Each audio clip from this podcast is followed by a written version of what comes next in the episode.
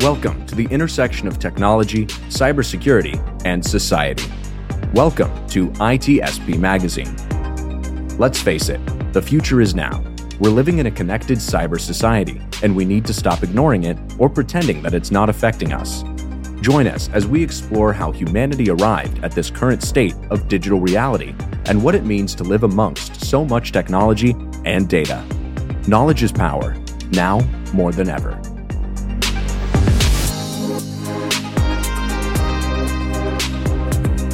BlackCloak provides concierge cybersecurity protection to corporate executives and high net worth individuals to protect against hacking, reputational loss, financial loss, and the impacts of a corporate data breach. Learn more at blackcloak.io. Bugcrowd's award winning platform combines actionable contextual intelligence with the skill and experience of the world's most elite hackers to help leading organizations identify and fix vulnerabilities, protect customers, and make the digitally connected world a safer place. Learn more at bugcrowd.com.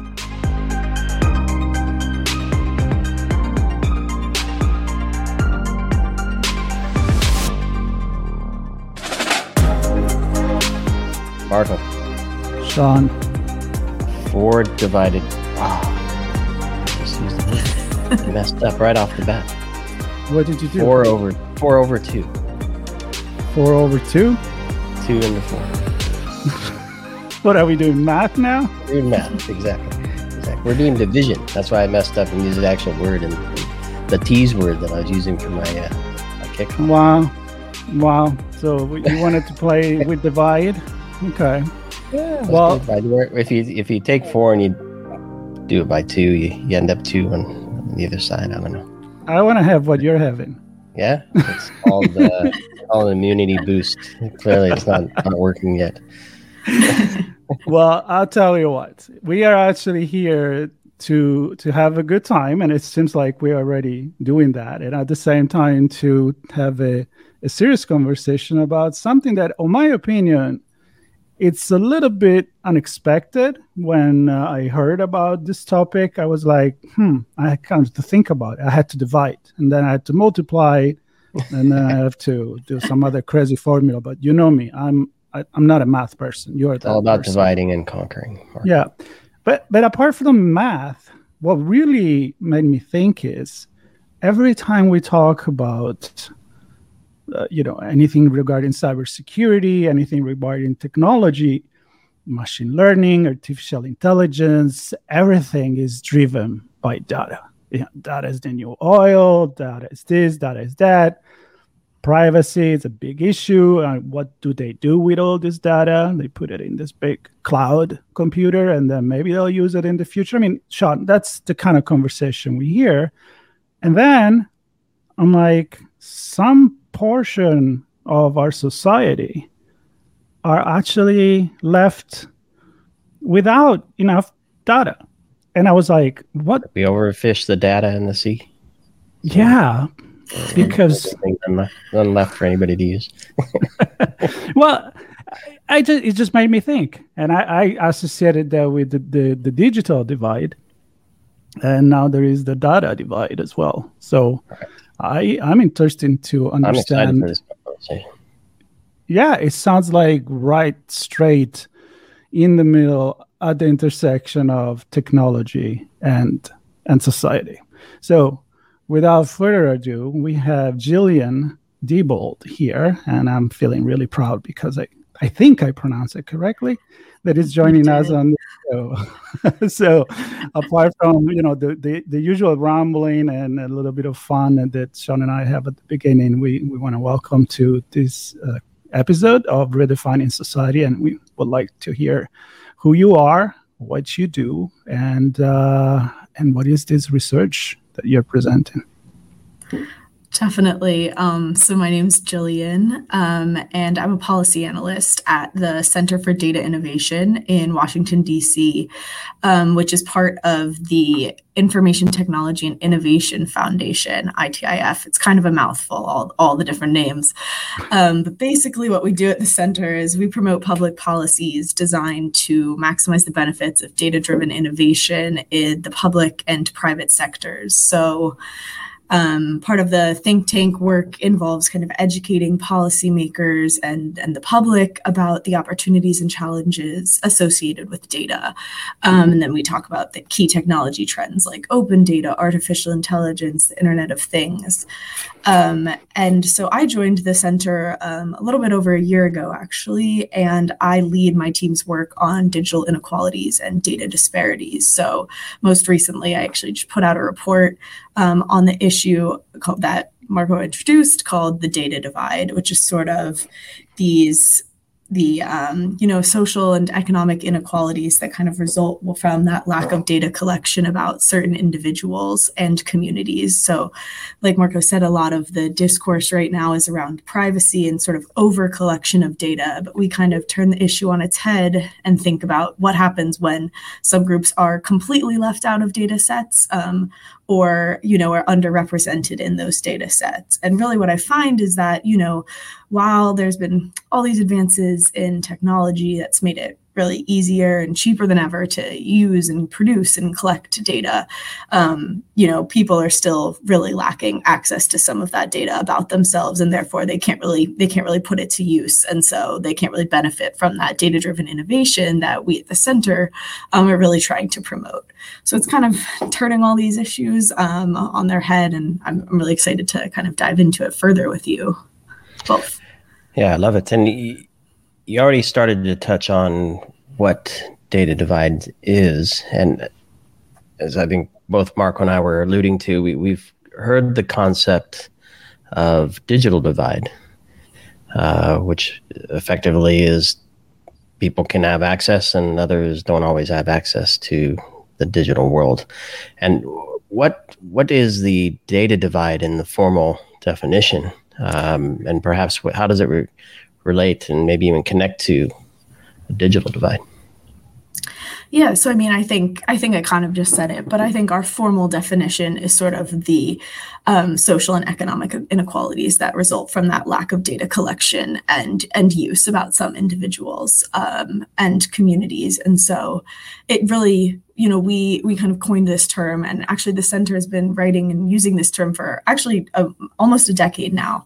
Um, and so i've kind of taken it because it's it's becoming this really prominent issue which we could we can get into what where that appetite lies. But um, you know, I think it builds off that. Di- we use the term data divide because it builds off that digital divide concept, the gap in use and access. And this is sort of gaps in use, access, collection of data rather than just internet connected technologies. Um, and I think they're really connected in a lot of ways. A lot of the same people that are thinking about who has access to broadband and internet connected technologies, you know, are um, ICTs in general are, you know, they're really interested in these in these same issues. But when it comes to data, um, but at the same time, I think it's important to think about that that these divides and data divides, so to speak, can really emerge in a lot of different ways. And it's not just in terms of access to internet connected technology. So it's also in terms of access to, you know, or, and by access, I mean representation in um, federal statistics or who has, you know, sensor data um, collected about their neighborhood and what, what that neighborhood looks like, that kind of breakdown. So it's not just, you know, who can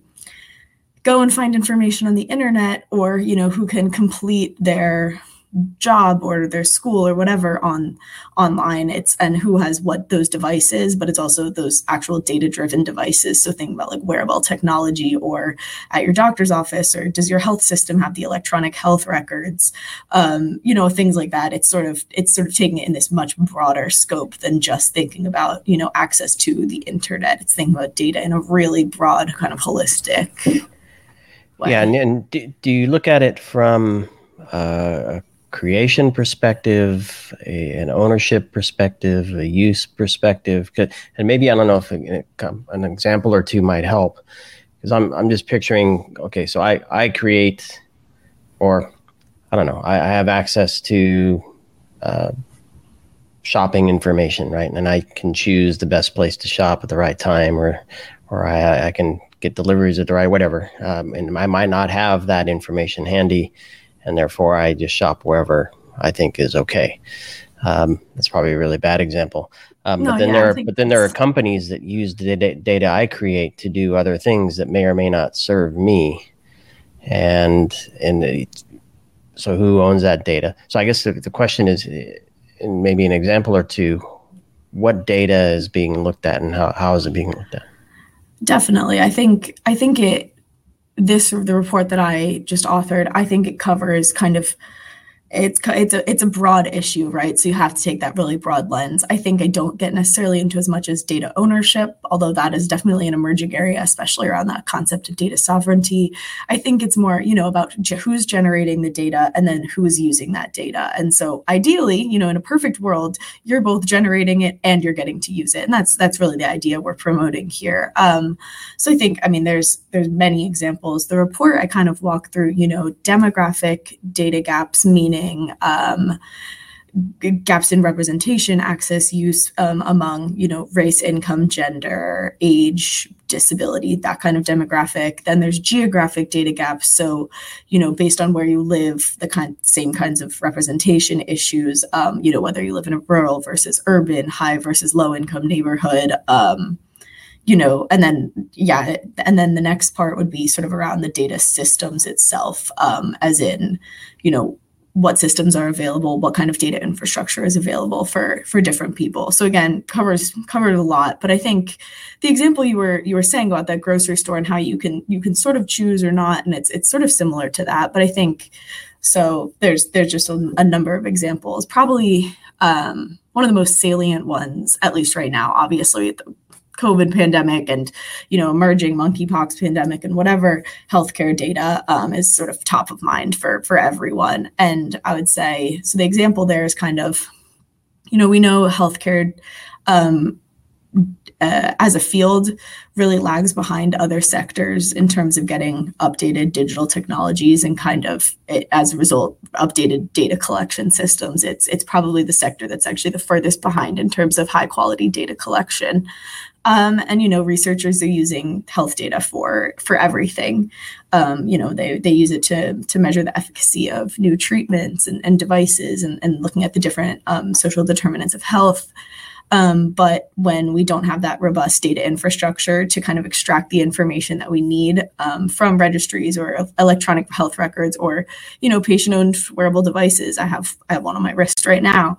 Um, you know that's when we lead that kind of creates that divide of you know some people and some communities are going to have um, access to that kind of healthcare data that will tell them you know allow them to benefit from things like you know precision medicine or um, you know get a better um, understanding of their of their medical history um, and over time and then other people won't. So you know those gaps are have a lot of different ramifications you know in the in the right now um, with electronic health records you know there's only about half maybe a little over half of hospitals in the united states kind of use um, electronic health record systems to exchange patient data. So that means you know you might be born into an environment that collects all of this data and then suddenly when you're age five you get moved to another state you know your family moves to another state um, where so then all your data pre age five kind of lost because you don't have any way there's no data sharing system there. Um, so i think that's one sort of data divide of you know who has those electronic health records what kind of health systems what's their interoperability um, what's the data sharing there look like? Um, do they speak to each other? Um, you know, and that can even be within a state, doesn't even mean you need to move to a state. That can mean you move across the city and you change doctors. Suddenly your doctor's office doesn't have that same data that you've had for the last, you know, however many years of your life. Um, and so that lack of um, data sharing, that kind of barrier, again, it really just means less accurate diagnosing and, and treatments for patients and and then what happens when you get you know a public health crisis like with covid is we're having incomplete data sets across the board. So the first thing that come in my mind is that it's kind of like the story repeating itself right? I mean i i didn't look in, in depth in the report but i've scanned through it. And of course you, you reference already rural area thinking education race. And it's kind of like if you were disadvantaged before now you're probably getting these too coming your way well every everything's at scale when you throw digital in front of it right so right. right. Whatever whatever it was before, it's just amplified. Yeah, and, and right. of course, the, one, one of the first thing that, that that come to mind, and I think we already kind of discussed that is is the health uh, data. But you can think in terms of again education, transportation, possibility to get a job, and I mean I think we can go on and on. And I was kind of scanning through, so I love to hear some other.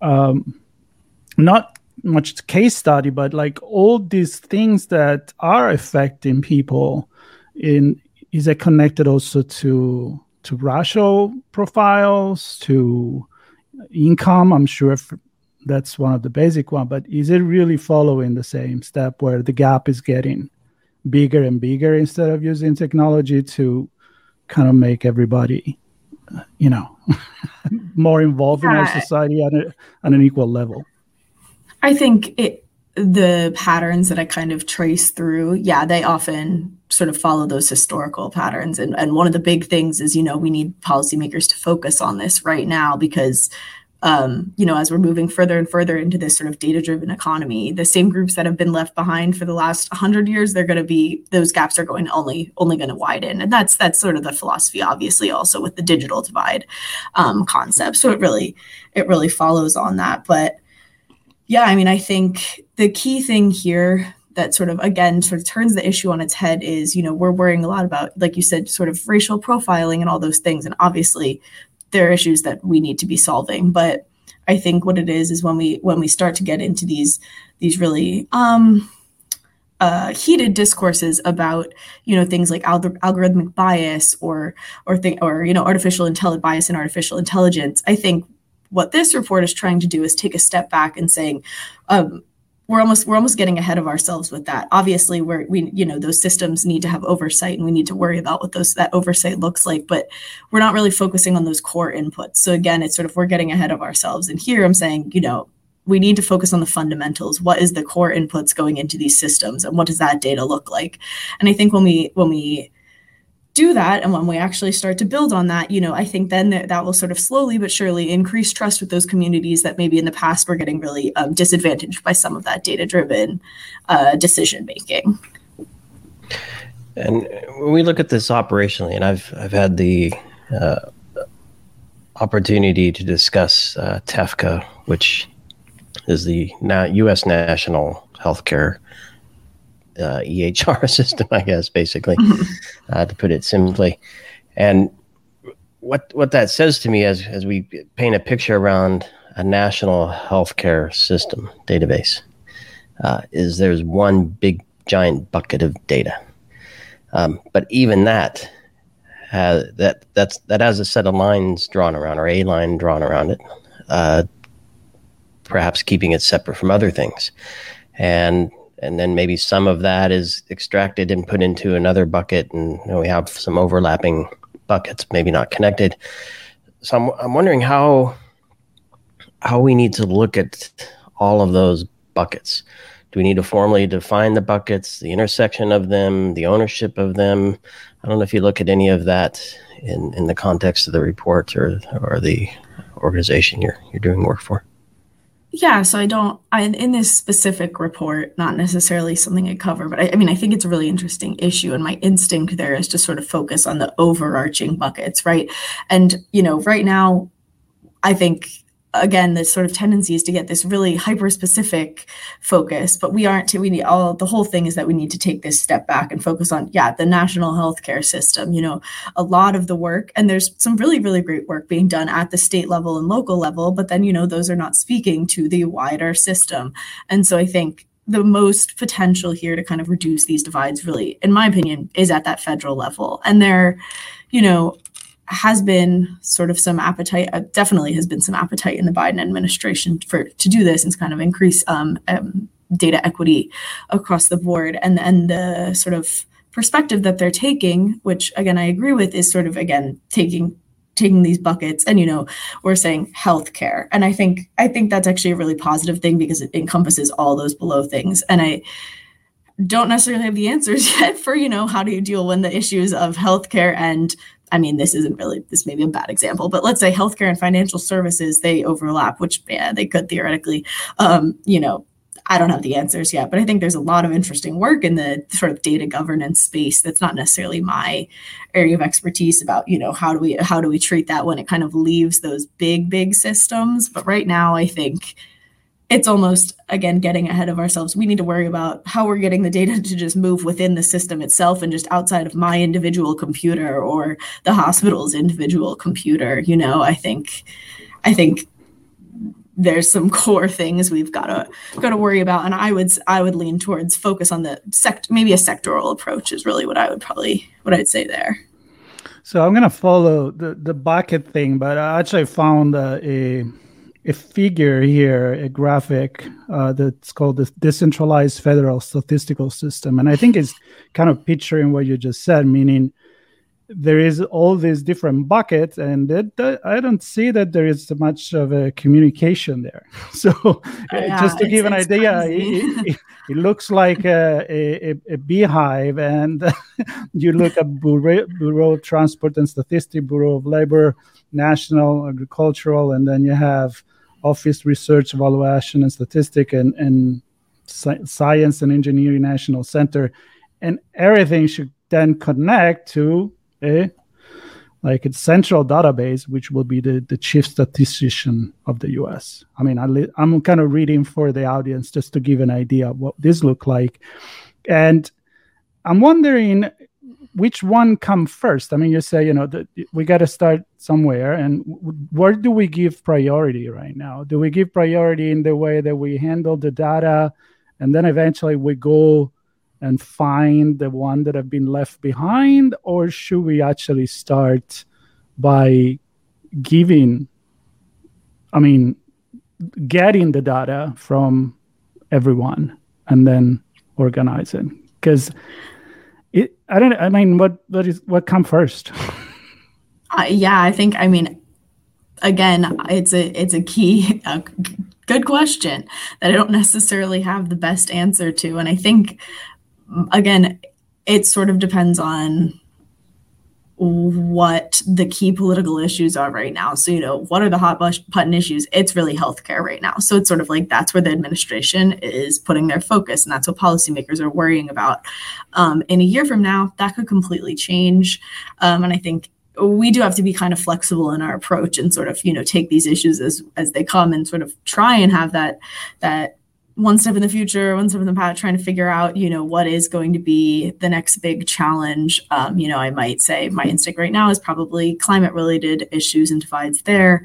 Um, obviously, that's going to only increase in relevance in the coming years. So, when it's sort of like what to prioritize first, I think we need a lot more federal research just sort of into where these critical data gaps are and how they define critical might be different than how you or I define critical. Um, but I think in my report, I kind of go through and I say the data systems are probably of the most the, the highest priority because those affect the greatest number of people and and sort of stand to do the greatest amount of harm if they're not really built correctly or you know have those have those wrong inputs. And so when I'm saying systems, I'm talking healthcare, financial services, uh, education environmental monitoring, those kinds of things that affect everyone, you know, not just a small group, although those the small groups obviously important. Can well. you give me an example of of the one the issues related to the environment? Like the Yeah, I think it's this is actually a really interesting one for me. Um so the uh, EPA, Environmental Protection Agency, has an air quality monitoring network of don't quote me on the exact number, let's say 3,000 air quality monitoring stations. And to be clear, they're extremely accurate and extremely high quality. They're also pretty expensive to sort of distribute um, and actually, you know, uh, collect data. So that's collecting things, you know, about particulate matter in the air, the air quality on a given day. And they kind of feed into this federal index that gives a score about the air quality in a given location um, on a given day, month, year. Um, and so that's great. But when you hear the number 3,000, that means, you know, think of how many places in the United States aren't going to actually have a very a nearby air quality monitoring station and things become sort of problematic. Um, so the prime example there, I'm from Philadelphia, so all my all my anecdotes are going to relate to that city. Um, but in now I'm going to forget the year 2019, I think South Philadelphia has a number of heavy indu- industry um, has a heavy industry complex, and there's a number of chemical plants there, and one of them exploded, and you know released a large amount of chemical toxins into the air um, on that day. And on that same day, the environmental, the, EPA air quality monitoring station closest to Philadelphia recorded Philadelphia as having one of the cleanest days, cleanest air days of the entire year. Um, and again, it was it was the day of a chemical refinery explosion. So something is clearly not adding up in terms of the, you know, environmental monitoring there. And so what I'm saying with those data gaps on that in that regard, or the, the data divides there, sort of, you know, where you live um, will determine how accurate that kind of government data really is for you. And as a result you know i think that that environmental data is so important for you know community advocacy. How can you say you know um, we live near this industrial plant and x amount of us have now after 20 years have now developed the same disease um, you know, but there's no proof of it. Um, you know, when you have those kind of air quality monitoring stations, maybe you can say, by the way, it's also been horrible air quality for the last 20 years. Um, coincidentally, you know, it's really important for for community advocacy. Then it's really important for you know city and state and federal government um, to make decisions about you know how much how many how much resources to allocate to a given area how do we how do we regulate that industry in that area if they don't know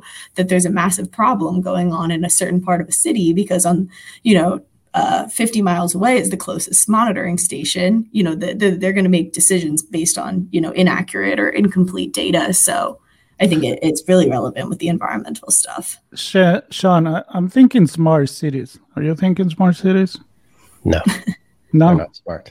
okay, then you lose. I won. Just, uh, you, you, you fell.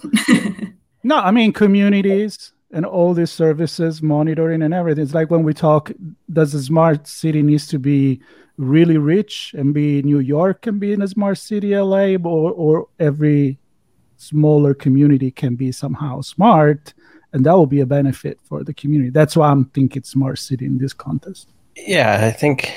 Um, if we put, and I don't know if I have the right answer, uh, probably not, but I mean, te- technology is uh, fairly inexpensive. Now, maybe not the $3,000 monitors or sensors that are out there, um, or $3,000 since they're not $3,000, 3,000 sensors that went out that are expensive.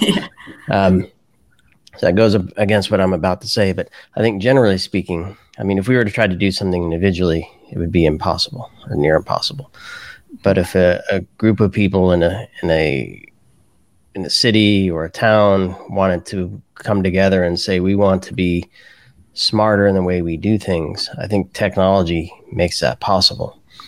Scale, uh, for right? sure, certainly uh, at scale. And perhaps I think we've had conversations to this point on smart cities where multiple cities create a little digital region and they they pool their resources to do things for each other and, and help the greater the greater area um, what given this point that uh, that we're talking about now that my question to you, Gillian is kind of who, who then is kind of leading this charge you talked about the Biden administration and at the federal level um, but in the case you presented for the uh, the environment, it's limited to, limited to those three thousand, and perhaps there are other cities and and groups looking at that uh, for their own particular area.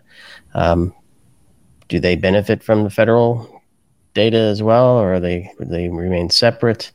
And I, I yeah, well, let's start there. How, how do how do we find a way to drive this innovation in a way that's meaningful for everybody. Um, no, def- I, I mean, I think that's a, a key issue, right? Is that how do we reach all the people? Because, like you said, that individual level data collection or, you know, individual monitoring kind of thing, that's just, that's really not, not possible. And I think it's the kind of thing we need to think through of, right, federal, federal, uh, investment and whatever, it always will target the big cities, the New Yorks, the LAs um, first. And what do you what do you do about the town of five thousand? That's fifty miles outside those cities. Um, and I think who should be leading the charge is it, it, I it sounds like a cop out, but it's context dependent. Um, you know, I think cities um, it's who's who's sort of controlling the funds, and when it gets to the more rural areas, it's probably going to need to be the states or even the counties who are sort of more in tune. And there there's some really interesting, um, you know, opportunities there. I think what's kind of not thought about is sort of the the data collection is always I think we've we've sort of been talking about it, and that's kind of on on me of is this this top down thing. You know, like the government at large is sort of collecting the data, um, but I think we can also think of it in this bottom up approach, and that you know data collection be, can really be a really participatory process. Um, and there's there's a lot of examples of that. Kind of to go back to the environment thing, I think citizen science and that whole whole realm, which is it's getting a little tangential, but I think that there's a lot of community level action grassroots level action to sort of collect data on a on a specific topic. Now that's again topical. It doesn't necessarily create a perfect system that collects um, community data on every single thing. But I think the more that those kinds of approaches those grassroots level approaches are supported through top-down investment from different levels of government and, that, and that, that is happening and, and again mostly in the environmental realm but there's there's other potential i think covid's kind of opened up new new doors for that um, I'm going to pause you. You, more... You're making me you're you're making me think about uh, map data and traffic data, yeah. and then therefore rideshare uh, pricing uh, data, and when can I get a when can I get a ride, and is there a ride nearby, and those types of things, which are commercially driven, right? The, the mm-hmm. companies companies you I'll say it use the people to generate that data for them uh, which the, the user then benefits from, but then they also use that data for other other purposes. So I don't. Do you, do you see a model like that coming into play, and does that have to be commercially driven, or are there other other means to to arrive there? Um, I think that sometimes the private sector is better equipped to sort of drive that, but I also would say on that kind of crowdsourced concept, there's a lot of really interesting public use cases there, um, especially for um, kind of like humanitarian aid. So in in various um, earthquakes and and sort of natural disasters in the last five or so years, there's been a lot of efforts, and this is kind of around the world and the United States, to sort of increase that crowdsourced data. So whether that's sort of real time location. Um, updates via SMS or, or, mapping kind of things. Um, you know, people can contribute in real time that kind of alternative or alternative data to one sort of repository, and it's usually um, publicly run. So I can think the Department of State has supported something called um, the Humanitarian Open Street Map, which again sort of maps um, a lot of various sites of, of different humanitarian crises in real time, and I think that's a really valuable um, use case. So I'm I'm a big proponent of that kind of crowdsourced data. And I think it's something we actually need to think about how we can incorporate that more and more into federal statistics, um, especially for its potential for that for that real time information because right now obviously you know we take the census not not take you know we, we complete the census however um, often or the american community survey once a year whatever um, and that doesn't necessarily give you that real time you know th- a lot of things change in a year as we know. So i think the the crowdsourced data is such an interesting opportunity and obviously happening both through the private sector but there's some really interesting um, public ventures as well. And, we are relatively lucky now that it takes a year to look at the data from the census. I mean, years ago, it would take a few years to get the result of the census. So, really talking about old news when they come out, right? What can we do right now?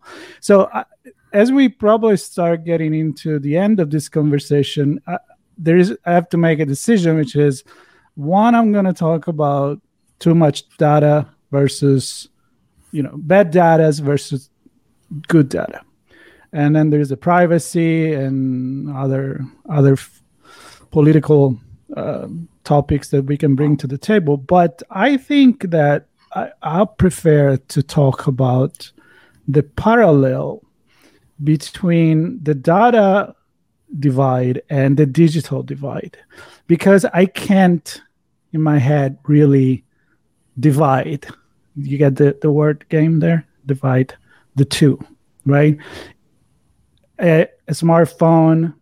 That's how I share my my data. That's if I have a car that to follow me with the GPS that I then I participate to traffic information, I participate to pollution, I participate to a lot of things. But if I don't have that device, if I don't have a the connected car, if I don't have the computer, how how do I get into the system? Now, given we know a lot of people that are hackers, they don't want to be in the system. They're trying to get to get away, right, um, off the grid in this case we're doing the opposite things like because there are good things and bad things. So what is did it come out that there is actually a correlation between between the two? Like giving the technology to people in order so that you can actually give them the the pro of using this technology yeah i just think that i think yeah it's it's obviously the correlation of you know you have access to the device you're more likely to use it and give your data. I just think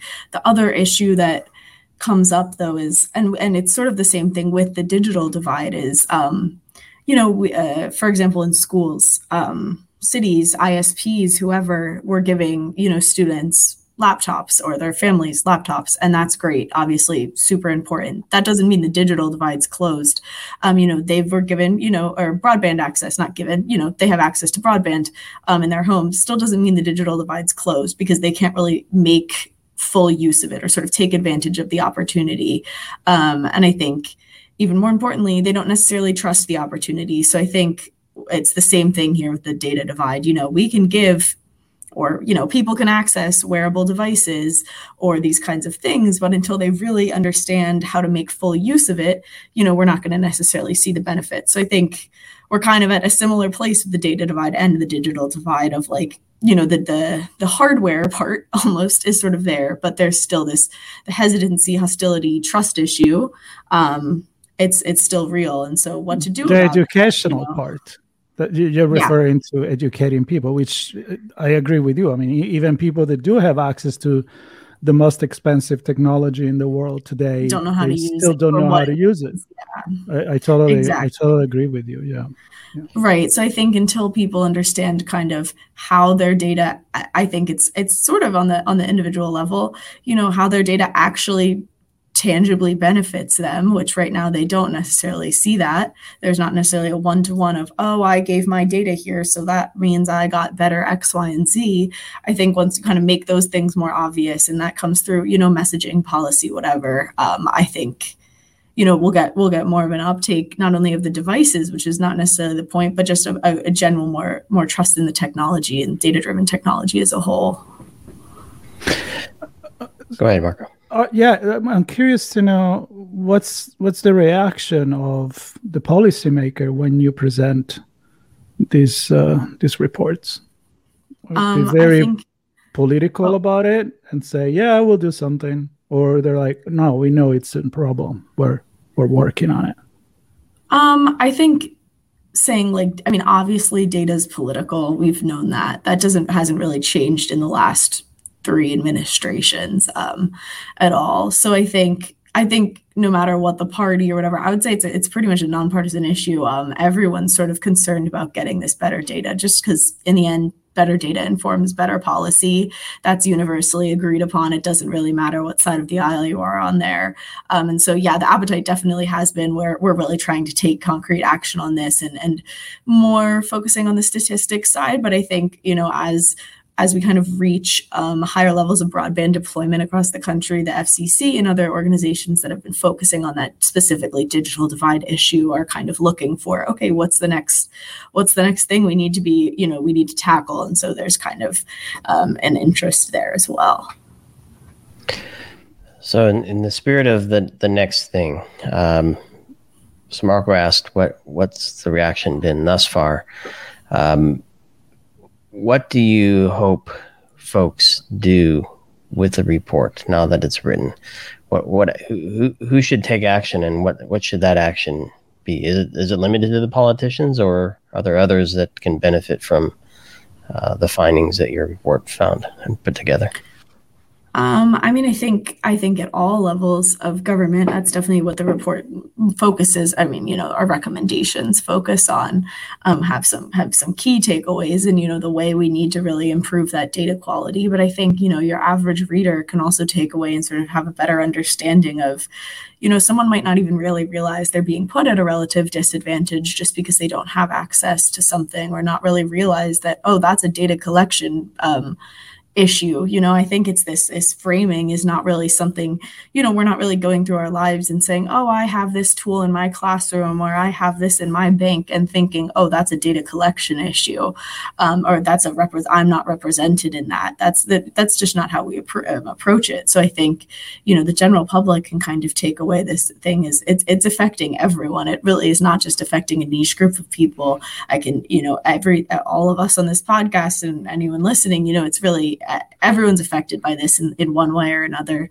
Um, these data divides are, are really broad and they're really, you know, stand to really grow as we as we move forward. You know, you Marco was saying, you know, we used to have to wait so long to to get the census data, and now we have it right away. I mean, that's only showing how how you know we're we're moving at this kind of exponential speed so the gaps are only going to widen and it's only going to become more obvious to us the ways the different ways we're affected if we're not kind of taking action now yeah, I mean it's a big conversation, and of course, uh, as many time we, we do, we we, we want to keep going. So maybe maybe you can come back and because I feel like the the the taking you know taking initiative. Like I'm thinking people are listening right now, and they some of them in the audience are going to be very very technically literate, like to, to the point, way better than us, all three of us together and there are going to be someone and it's like well i just learned something. And i'm wondering if i am in that group of people or geographic area that i am part of that described you know portion of the population on the other side of the divide. I'm wondering what could they do? I mean I, would reading this report help them would contact their politician help them? What what action these people that kind of become aware because they listen to this can do yeah. I think it's it's contact your politician but it's also contact you know i mean your congressperson but it's also contact your school district. Your you just talk to your doctor about what's kind of things are available. Um, it's you know actually participating in the statistical collection that you can. You know if you um, receive the ACS it's it's actually filling out those surveys. I think that kind of participation is really important. Um, and then i think it's also thinking about what kind of ways you can get involved at this sort of grassroots level what citizen science initiatives can you take part in? And i don't just mean you know um, going out to the to the park and, and collecting air quality but you know it's thinking about um, how you can get your whole neighborhood to be doing that kind of thing. So i think there's a lot there's a lot of opportunities for for individuals um, beyond just sort of ha- ha- haggling your politician to do something although that that's definitely something i would support as well. It's, it's it's in the Constitution too. So right, yeah. I, I can't right. help just even just drawing on uh, the smart cities things we we touched on earlier. I, I just can't help but think that, that this can't be so new to us as a society.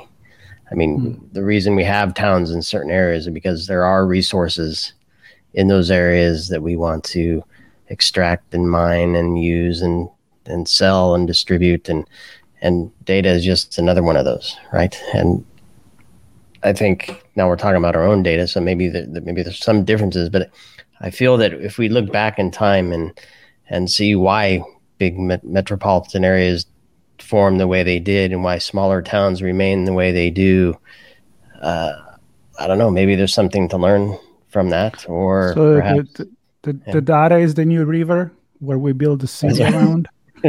All right. I think we. I, I, think that's that makes sense. You know, well, we, you go, go where the resources are. We look at look at Neom City, and then I don't know. Maybe they, the the collection of all the resources in one area in an efficient and effective way, economies of scale. I don't have the answer. I'm just think, thinking out loud. Oh, here. we never know the answer. Talk for hours, I think. Uh, we never know the answer. As we always say, I'm going to wrap with this: is if we made you think uh, and maybe you're going to tell a story to your neighbor or your your friend that about the conversation that you heard, and you guys have a back and forth about it, we we did a good job. And uh, all together, maybe we can find the answer, and all together we can take action so that we do use technology for good in uh, in our society. So, the answer, Marco. The answer. What's that? The answer is 84 divided by. I'm sorry, yeah, 84 divided by two. 42. the meaning of life, the universe, and everything else. And with that, Jill, Gillian, thank you so much for being part of this. I, we know it's a big conversation, and we, you know we, we took about 43 minutes now of your time, and we're so glad that you share it with us. So, yeah, thank uh, you. Thank you. Appreciate thank it. Thanks for much. doing that work and uh, and bringing it to us. Yeah, and please share uh, resources. We will put on the notes for this episode the link to the report so that people can learn more about it and uh, maybe ways to get in touch with you and with the center. And with that, thank you very much. Stay tuned. We'll come back with more story on redefining society. Thank you. Bugcrowd's award winning platform combines actionable contextual intelligence with the skill and experience of the world's most elite hackers to help leading organizations identify and fix vulnerabilities, protect customers, and make the digitally connected world a safer place. Learn more at bugcrowd.com. BlackCloak provides concierge cybersecurity protection to corporate executives and high net worth individuals to protect against hacking, reputational loss, financial loss, and the impacts of a corporate data breach. Learn more at blackcloak.io.